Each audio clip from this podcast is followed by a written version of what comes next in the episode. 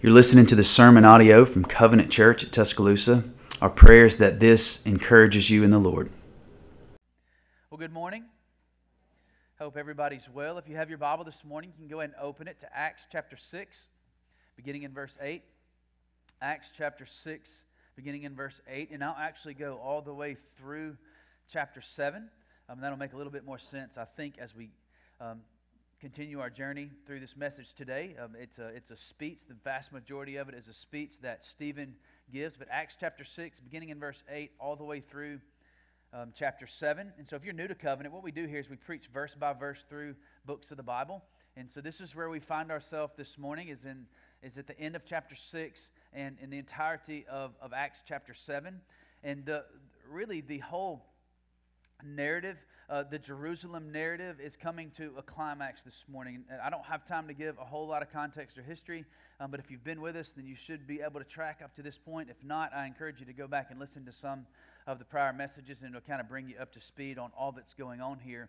But in short, in Acts chapter 2, the New Testament church was birthed as the Holy Spirit came down at Peter's sermon at Pentecost. And since then, what we've seen are arrest We've seen two different gag orders where they've been instructed not to speak the name of Jesus publicly. We've seen the apostles and these early Christians beaten. We've seen them imprisoned, but we've also seen, in light of the beating, the imprisonment, and the persecution from the outside and the corruption from the inside, we've seen a group of followers, followers of Jesus, remain steadfast and so, at least in these first six chapters, we've seen them show a courage and a boldness that really can only be marked and understood by those that have been filled with the Spirit of God Himself.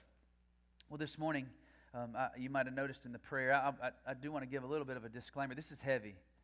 All right, we'll have ice cream tonight and fireworks, but this is heavy, and it's supposed to be. Um, we're going to see a man unlawfully killed for the sole reason of sharing the gospel. All right? And, and, but, but, it, it's not sad in the sense of like this is the end of something. The irony and the beauty and the power is that what from the human vantage point looks like the end of something actually serves as the catalyst to even get the gospel to us. And so, we're going to see a man killed. We're going to see him un- unlawfully killed He's going to be killed by stones, which is a horrific death. It's a slow death. It's a terrible death. But as we'll see over the next few weeks, it does nothing but ignite and spread the gospel of Jesus Christ. So if you look down with me in chapter 6, verse 8, Steve, uh, Stephen, Brandon. Brandon read this earlier, but I want to point out to you a couple of things. First in verse 8, and it says, In Stephen, if you remember from last week, Stephen was the first deacon mentioned. Okay, so, so there was an administrative problem because the, they were growing so rapidly, and they and they bring Stephen, and he's one of the seven men that or six men that come up and serve as deacons. And so Stephen was the first deacon mentioned, and it tells us that he's full of grace and power. And I want to just pause there because this this power isn't a pseudo power. It's it's not a fake power. It's not a man-made power. Now everybody that's around him and those that he's about to be preaching to they do have power, but it's a man made power. It's a man made authority, and it's not real power. This power that Stephen has comes from, as we're told multiple times in the text, that he is filled with the Holy Spirit. And so there's a courage, and there's a strength, and there's a boldness, regardless of what comes his way, that comes from God. But he doesn't just have power, he has grace. And so there's this graciousness that also is parallel with this power. And, and this word grace is really simple. It, it means kindness, it means to desire to bless, it means to actually be gracious. And so you have a, a man that is this level of power, the most power that any human can hold, that's come from God Himself, while at the same time, this power is displayed, is displayed through kindness and grace and mercy. I'm a God with joy and he wants to share this, this joy. And, and so he has real power and he has real grace. Verse 10 says, But they could not, they, th- these are the, the freedmen, the Cyrenians, and the Alexandrians, all those mentioned there, that they could not withstand the wisdom and spirit with which he was speaking. So, this, this grace and this power, um, if you want to think of it the way Paul talks of it in Ephesians, of grace and truth, there's an intersect between grace and truth. And that is a beautiful place to be. You don't want to have so much truth that you don't have any grace. You don't want to have so much grace that you don't have any truth. Neither of those are biblical. And so Stephen's full of both here with grace and truth and power and, and grace. Now, these that he's speaking to are highly educated. Philosophers, they've been trained in how to debate, they've been trained in logic. They, they understand how to articulate the argument, they understand how to pin the normal person, and Stephen would have been one of those that they would have thought, hey, I can eat this guy's lunch in a debate. Well, because of this grace and power that Stephen has, they, they can't do anything with him. In verse 10 tells us, but they couldn't withstand the wisdom and the spirit with which he was speaking. And I, I like to think of this as, and I don't use this word much, you guys know that, but like this is an anointing. Stephen's demeanor, his oracle skills, the love that he has for the people that he's talking to, and knowing the exact time to share the information have been gifted to him in this moment by God himself. And, and if you noticed his face in verse 15, and gazing at him. By, by the way, that, that word just means to stare. To stare. And, and in most, most cultures, especially in ours, stare at somebody and see how well that goes. I don't know what it is, but that some people would almost rather just be cussed than stared at. They're staring at him, and here's why. All who sat in the council saw that his face was like the face of an angel. Those Sundays when Dolan preaches. The face of an angel.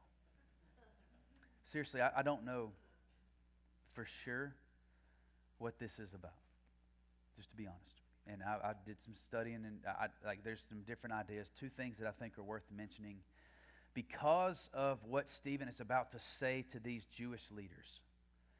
They, they, they're aware of the story of Moses. In fact, their accusations towards Stephen is that he's rejected the Holy Land and he's rejected the Holy Law, and he's basically blaspheming God by blaspheming Moses. So they're fully aware of the story found in Exodus when Moses spent time with the Lord and he left that time with the Lord, and his face was shining like the glory of God. And, and, so this could be a moment, another mercy moment for them to make a connection that, hey, this guy's face is supernaturally shining that should help them say, hey, he's actually from God. Second thing worth noticing is that he is described to have a face of an angel. Old Testament, New Testament alike, angels are messengers from God. Angels are messengers from. And so, in another mercy moment, they should see hey, this guy's legitimate.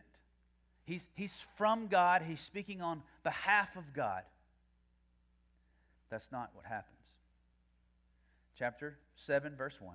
And the high priest said, Are these things so? Basically, Stephen, have you been blaspheming the temple, the land, and the law? And this is Stephen's response. Now, I'm going to read it in its entirety. It takes six minutes and six seconds. I know that because I read it before. If you get lost in it, you just get lost in it. I'm sorry. But you need to know there will be one inerrant part of this sermon, and it's going to be this one. My explanation of Scripture is flawed. Scripture is not flawed.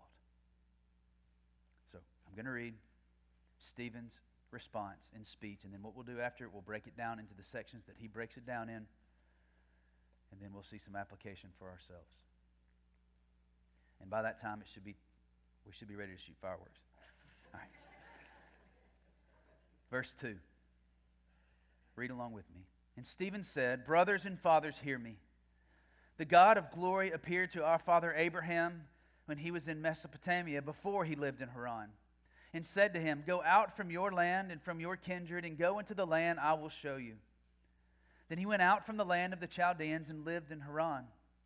And after his father died, God removed him from there into this land in which you are now living. Yet he gave him no inheritance in it, not even a foot's length, but promised to give it to him as a possession and to his offspring after him, though he had no child. And God spoke to this effect that his offspring would be sojourners in a land belonging to others, who would enslave them and afflict them 400 years. But I will judge the nation that they serve, said God. And after that, they shall come out and worship me in this place. And he gave them the covenant of circumcision.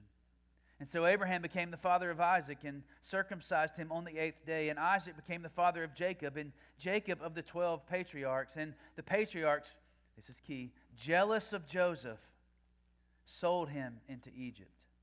But God was with him and rescued him out of all his affliction and gave him favor and wisdom before Pharaoh, king of Egypt, who made him ruler over Egypt and over his household. Now there came a famine throughout all Egypt and Canaan, and great affliction, and our fathers could find no food. But when Jacob heard that there was grain in Egypt, he sent out our fathers on their first visit. And on the second visit, Joseph made himself known to his brothers, and Joseph's family became known to Pharaoh. And Joseph sent and summoned Jacob, his father, and all his kindred, 75 persons in all. And Jacob went down into Egypt, and he died, he and our fathers. And they carried back to Shechem, and they were carried back to Shechem and laid in the tomb that Abraham had bought for a sum of silver from the sons of Hamor in Shechem. But as the time of the promise drew near, which God had granted to Abraham, the people increased and multiplied in Egypt, until there arose over Egypt another king who did not know Joseph. He dealt shrewdly with our race and forced our fathers to expose their infants so that they would not be kept alive. At this time, Moses was born, and he was beautiful in God's sight. And he was brought up for three months in his father's house. And when he was exposed, Pharaoh's daughter adopted him and brought him up as her own son. And Moses was instructed in all the wisdom of the Egyptians, and he was mighty in his words and deeds. When he was 40 years old, it came into his heart to visit the brothers, the children of Israel. And seeing one of them being wronged, he defended the oppressed man and avenged him by striking down the Egyptian.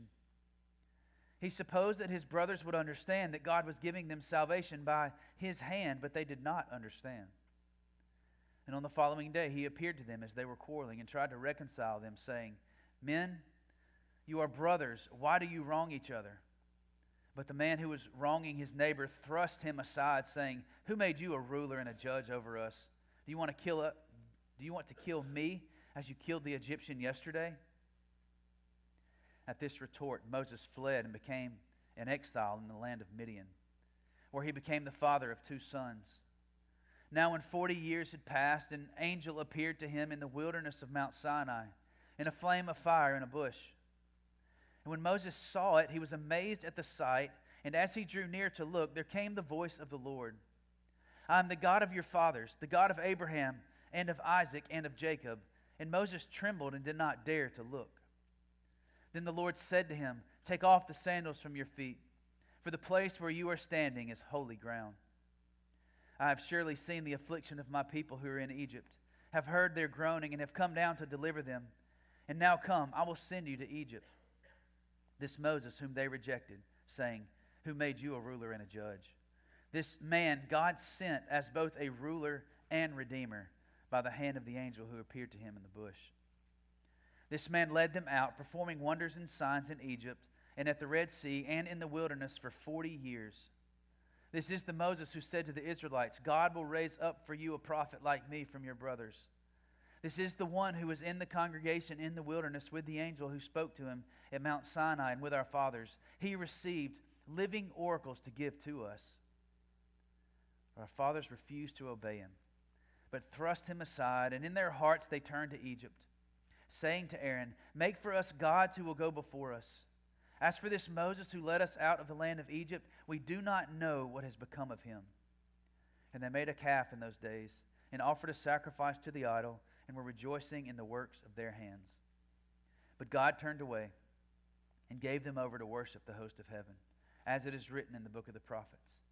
Did you bring to me slain beasts and sacrifices during the forty years in the wilderness, O house of Israel?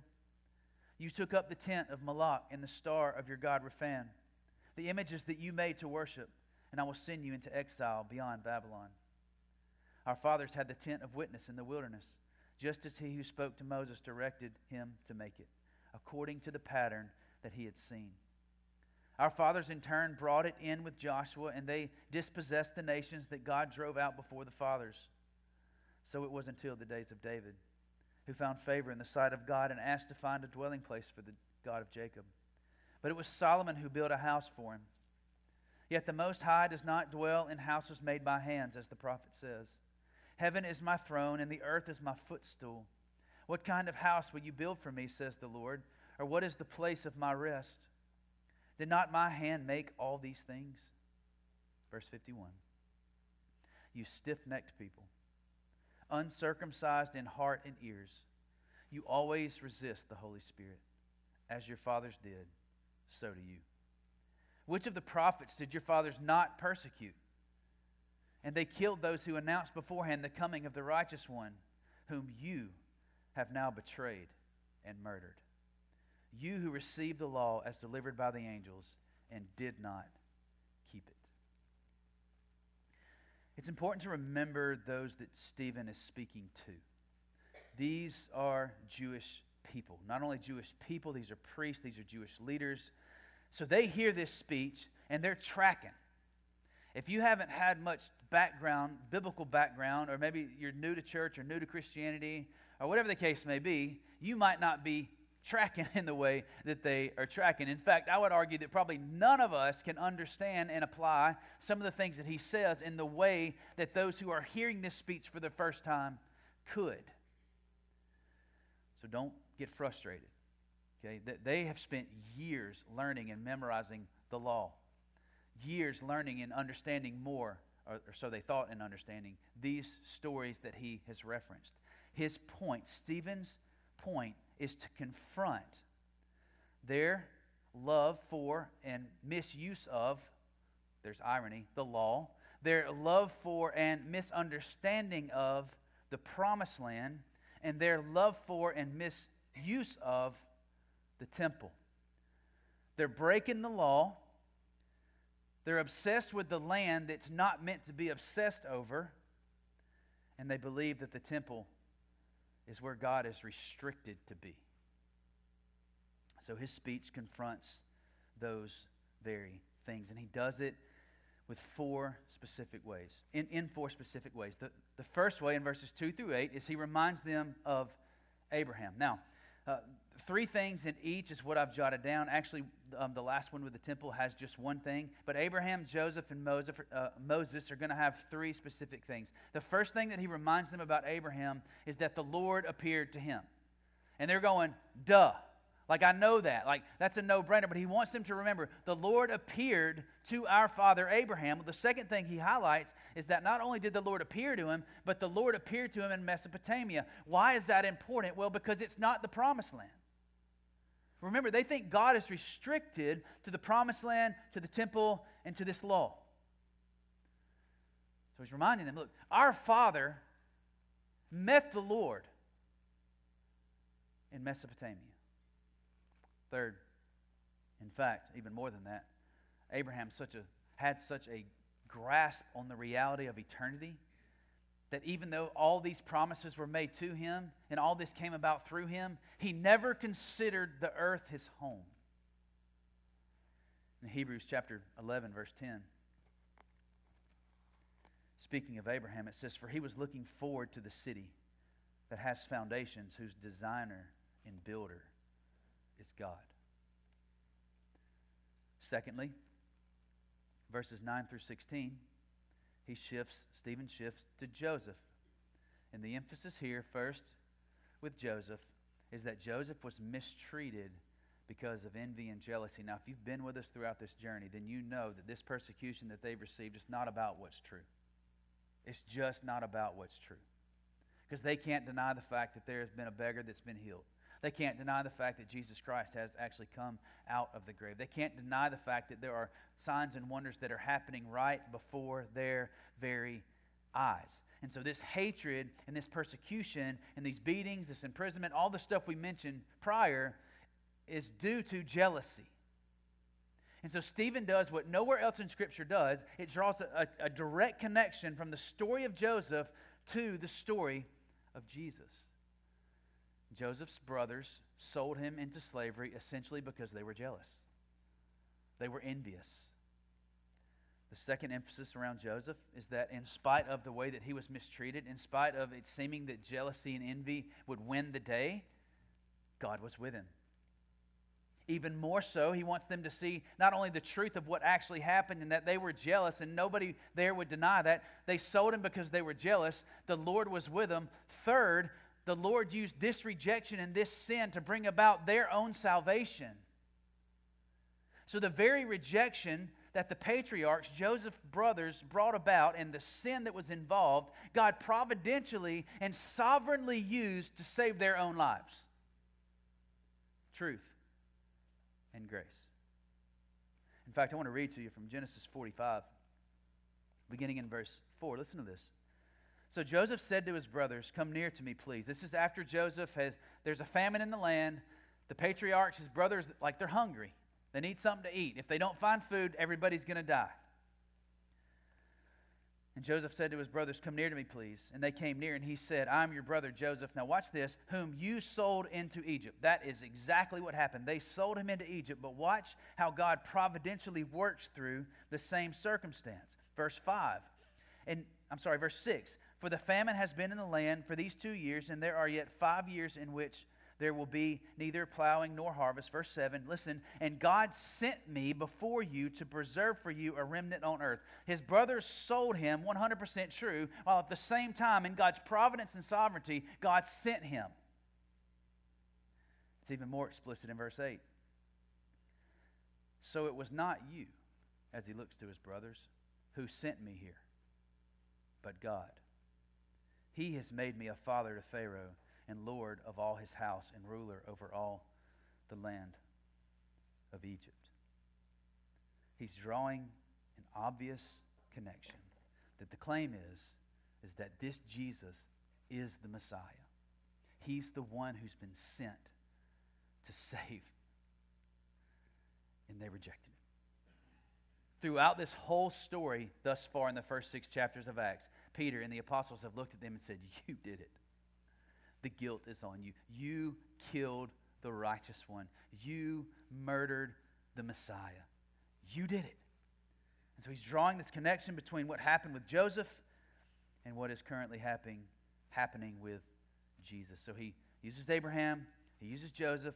Thirdly, the larger section of this speech, he uses Moses and the story of Moses in verses 17 through 43 the first emphasis there is that the Lord miraculously preserved Moses. They, they wouldn't have denied that. He, he's laying the foundation, he's, he's laying the groundwork so that they can see and understand their fallacy and how wrong they are. They are wrong in their understanding, and he's leading them along the way like any good teacher would do. Is he says, Hey, here's what we know is true, and he starts them on a journey, and they should clearly see where they veer. So Moses was miraculously preserved. He grew up in Egypt in a time when babies were being killed because the, the number of the Israelites was too many. Well, Moses is preserved. Secondly, Moses was rejected. So after Moses is raised in Pharaoh's house, he, it's in his heart, as Scripture says, that he wants to identify with his people. So he sees an Israelite being mistreated. So he literally, with his own hands, kills the Egyptian that's mistreating the Israelite. Well, Moses thinks that, well, this is going to cause my people to welcome me. Well, the next day he goes and tries to break up another dispute, and the Israelite says, Oh, well, you going to kill me like you killed the Egyptian? And so he leaves. He's gone for 40 years. The irony here is that he finds himself in Midian, which is also not the promised land, which is also where God met with him through the burning bush. But there, there was also a, a, a second rejection of Moses, the third point here of his emphasis is that after all that they'd seen from Moses, Moses led them out of Egypt, all of the signs and the wonders through the plagues, everything that Moses did, receiving the law, bringing it to them. Moses goes up on the mountain to receive the law from the Lord, and he's gone just too long, too long for their liking. And they're like, hey, Aaron, what do we make of Moses? like, where is he? Did he bail on us? Did he quit? Is he just enjoying God? By, like, like, what's the deal? Moses was left in charge, And what they do is they say, well, we just assume Moses is gone, so we're going to just make our own Yahweh, essentially. And they make a golden calf.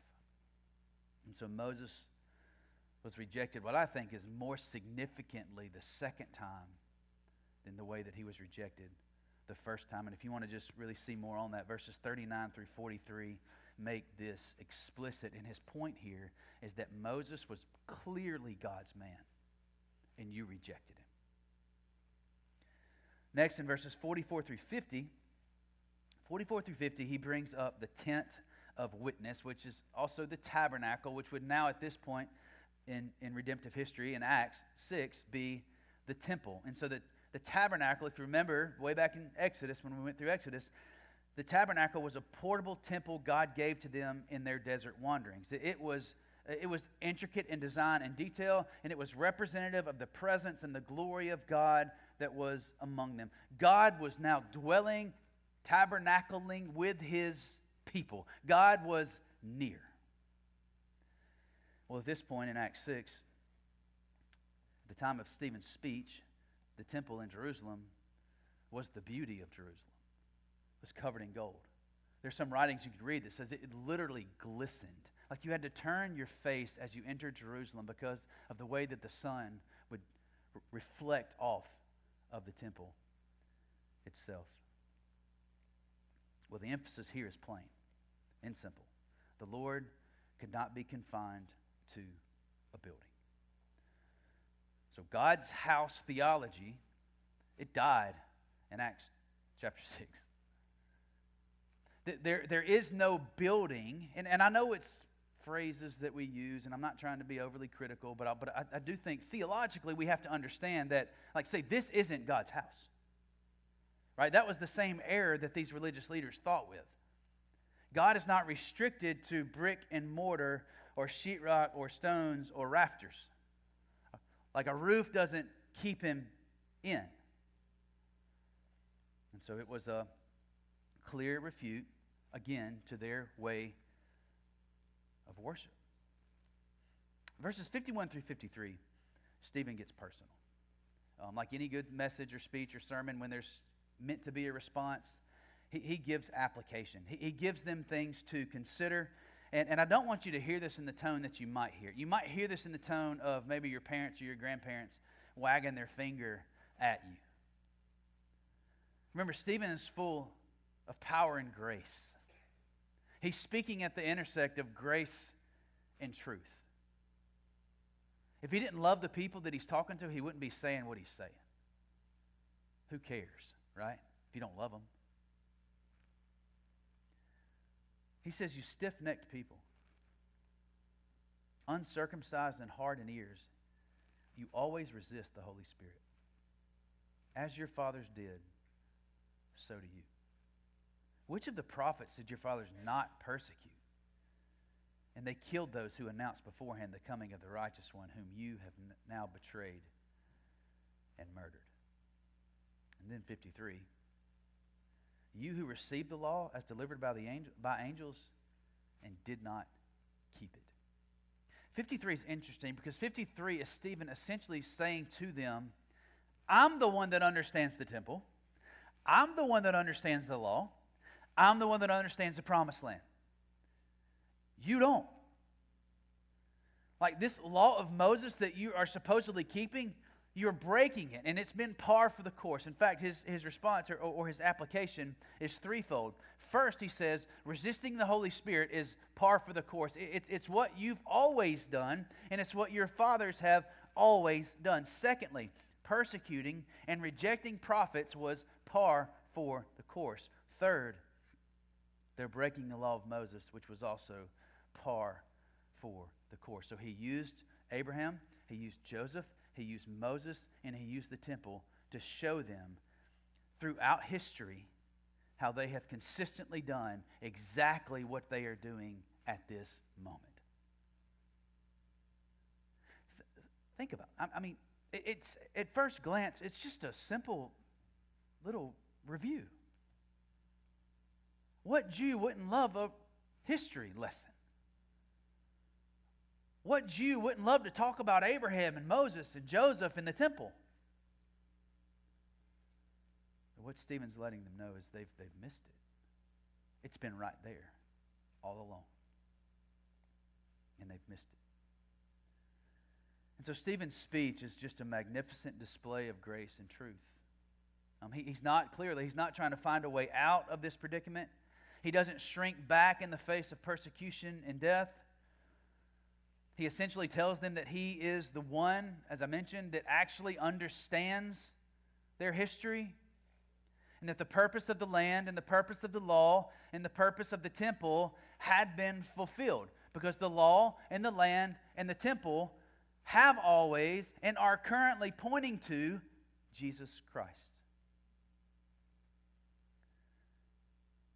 Now, in Christ, forgiveness from God, peace with God, reconciliation to God, the presence of God, all come from and are found in Jesus Christ.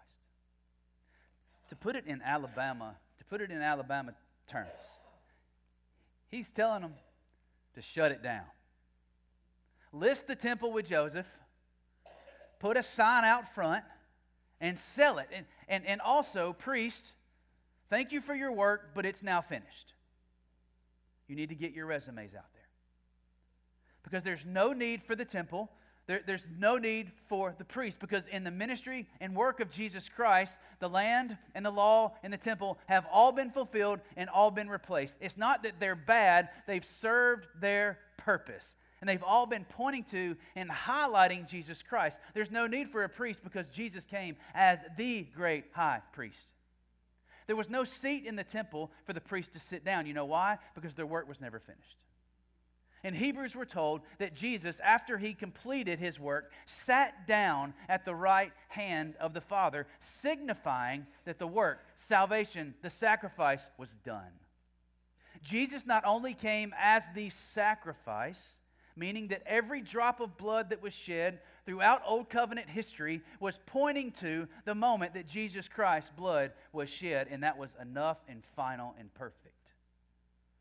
Not only was he the sacrifice, he was also the priest, making a way for sinners to have access to the Father. There is no special house for God. There is no holy ground. There's no other remedy for sin. It's all Jesus. And listen to me, friends, it's always been about Jesus.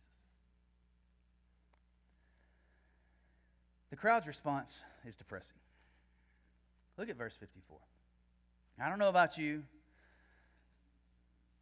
That's, it's not what I would be looking for. Okay, like if, if this is the response you give this morning, not really what I'm looking for. Now, when they heard these things, they were enraged and they ground their teeth at him. I don't really want you to answer this, and certainly don't elbow your spouse, but have you ever been growled at by a human? Not only that, verse 58 says, and they cast him out of the city and they stoned him. I mentioned this, but stoning is a horrific way to die. It's slow, it's methodical. You can listen to them insult and cheer as somebody else tries to take aim and throw a rock at you. They stoned him.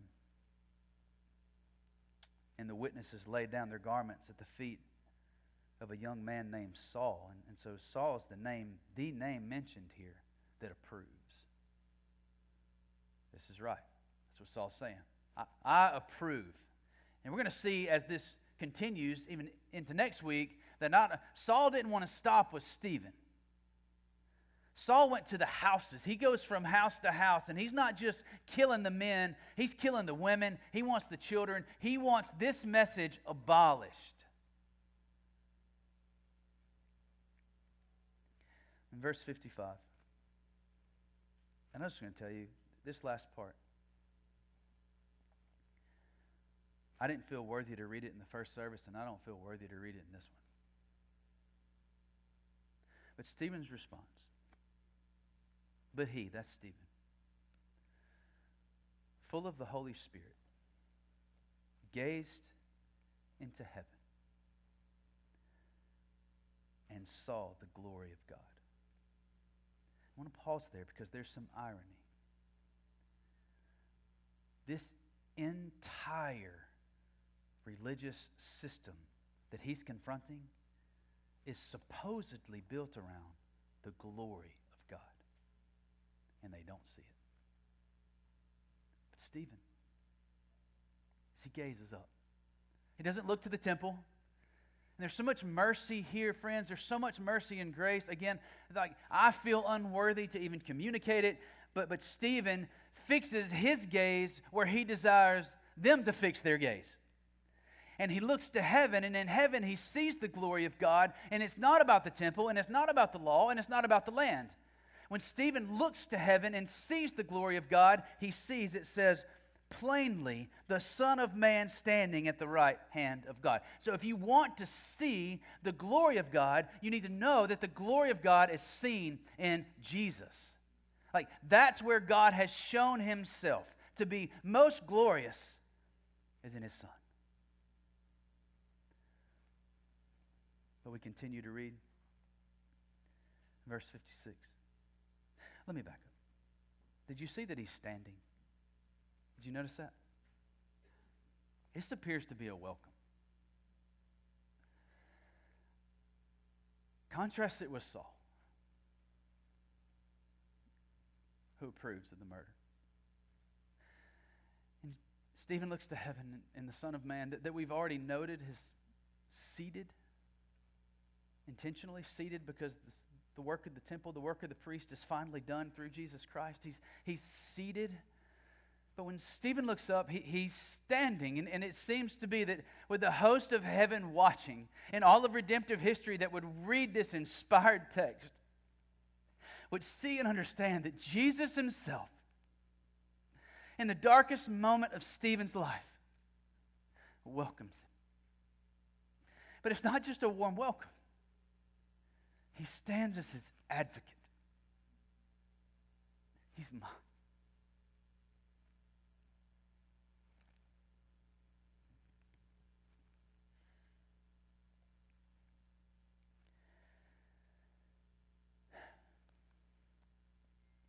In verse 59. Sorry, 56.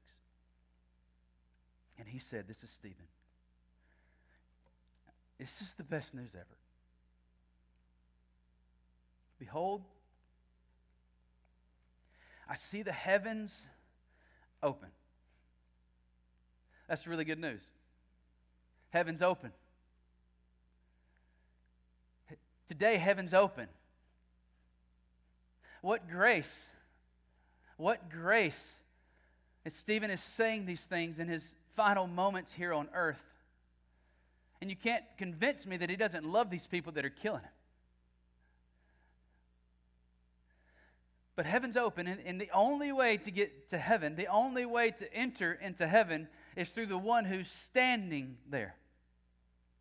And it's Jesus. The heavens opened with the Son of Man standing at the right hand. Jump down to 59. And, and as they were stoning Stephen, now this is the last thing that he says. This is the very last thing Stephen says on this earth.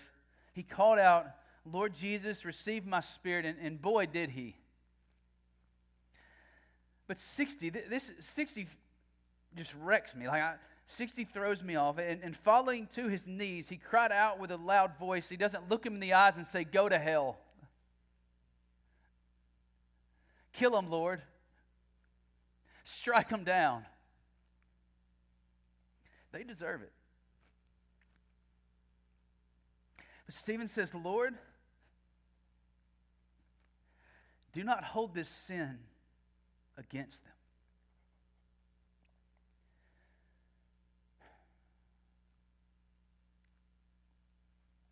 This isn't like a WWJD moment. I'm sure you noticed that this is the same thing Jesus said from the cross. This is a man who genuinely loves the people he's talking to. Like he's looking into eyes that he knows are souls. And he believes heaven's open.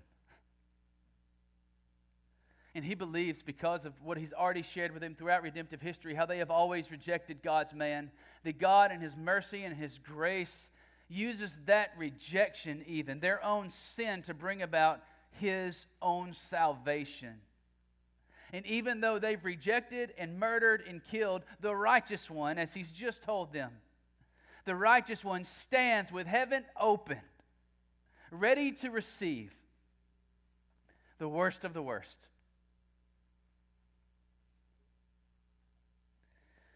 And Stephen obviously understands what he's been forgiven from. And even in this moment, he has to be thinking, how can I not forgive them after how Christ has forgiven me? And we're going to see the Lord answer his prayer in Saul. Luke is a masterful writer. He doesn't just randomly mention Saul here. Saul's going to be saved in two chapters.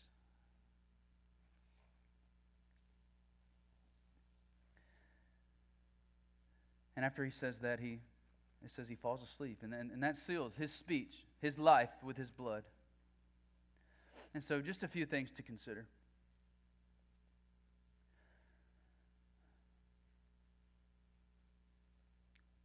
What do we do with this? And, and I want to start with a question. Jot it down if you're a note taker, your answers.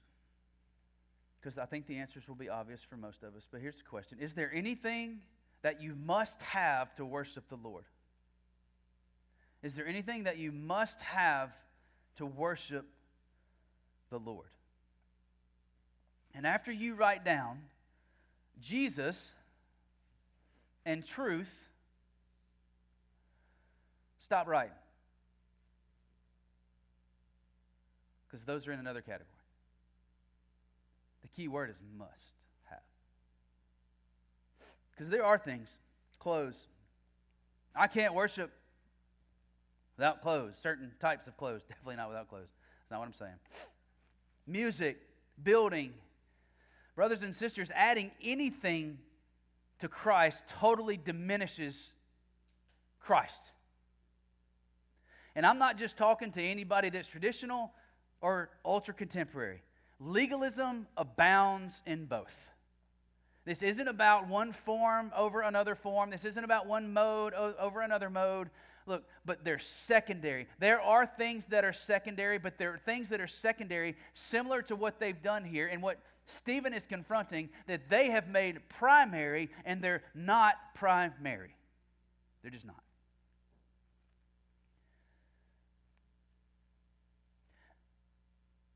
If you're like me, you read stories like this and you go, I'm Steve. I'm Steve. That's who I am. I'm the victim. I'm the one that's being persecuted. Are you? Or do you think it maybe is at least equally helpful to see yourself as the one holding the rocks?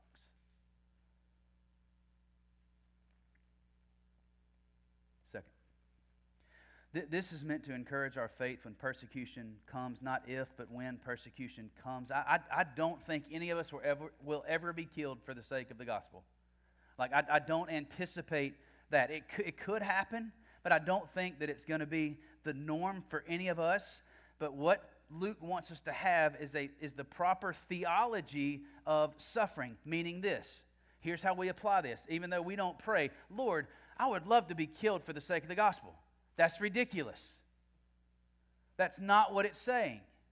But it also isn't saying that, oh, Lord, because I'm a Christian, that means everything is supposed to be nice and happy, and I should just structure my whole life to be ice cream and fireworks. That, that's not realistic either. It means that you and I, as we walk out this building, we understand that God has placed us in a home, in a neighborhood, in a city, at a workplace, in a school, wherever it is, and we are to have this kind of courage and boldness for the sake of the gospel and understand that our purpose there is first and foremost to be ambassadors for Jesus Christ. Whatever comes from that comes from that. That's how we apply it. We don't specifically just go try to get killed for the sake of the gospel. We share the gospel, and whatever happens, happens. Third, we must be committed to grace and truth. We all have seen and have stories of too much grace. Yes, it's possible. We all have seen and heard stories of too much truth. Yes, it's possible. They go together, they're meant to be together. The intersect of grace and truth, like that's where Christ is. Fourth, the gospel is unstoppable. If you're a Christian this morning, if you're a Christian this morning, you can trace your conversion. If you just kept doing, I don't know if, what are those ancestry things called? Like, if that was a deal for salvation, every single one of us would go right back to this moment.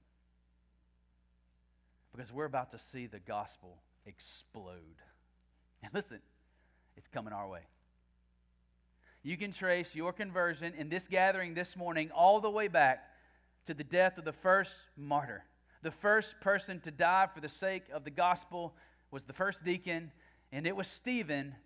And this death that we would think would kill the deal does the exact opposite. Serves as a catalyst for the gospel reaching the ends of the earth. I came across this quote third century a fellow named Jerome. Sounds like he lives down the street, but he's, he's from the third century. Christianity has spread by the shedding of its own blood, not the blood of others. Christianity has spread by enduring, not inflicting. Persecutions have made it grow, and martyrs have crowned it. the gospel will not be stopped. And the greatest evidence you and I have of that is the fact that it's made it to our own hearts. Let's pray. We'd like to thank you for listening to the sermon audio from Covenant Church Tuscaloosa. If you have any questions or would like to know more about our church, you can visit our website at www.covechurchtusk.com or you can email info at covechurchtusk.com. God bless.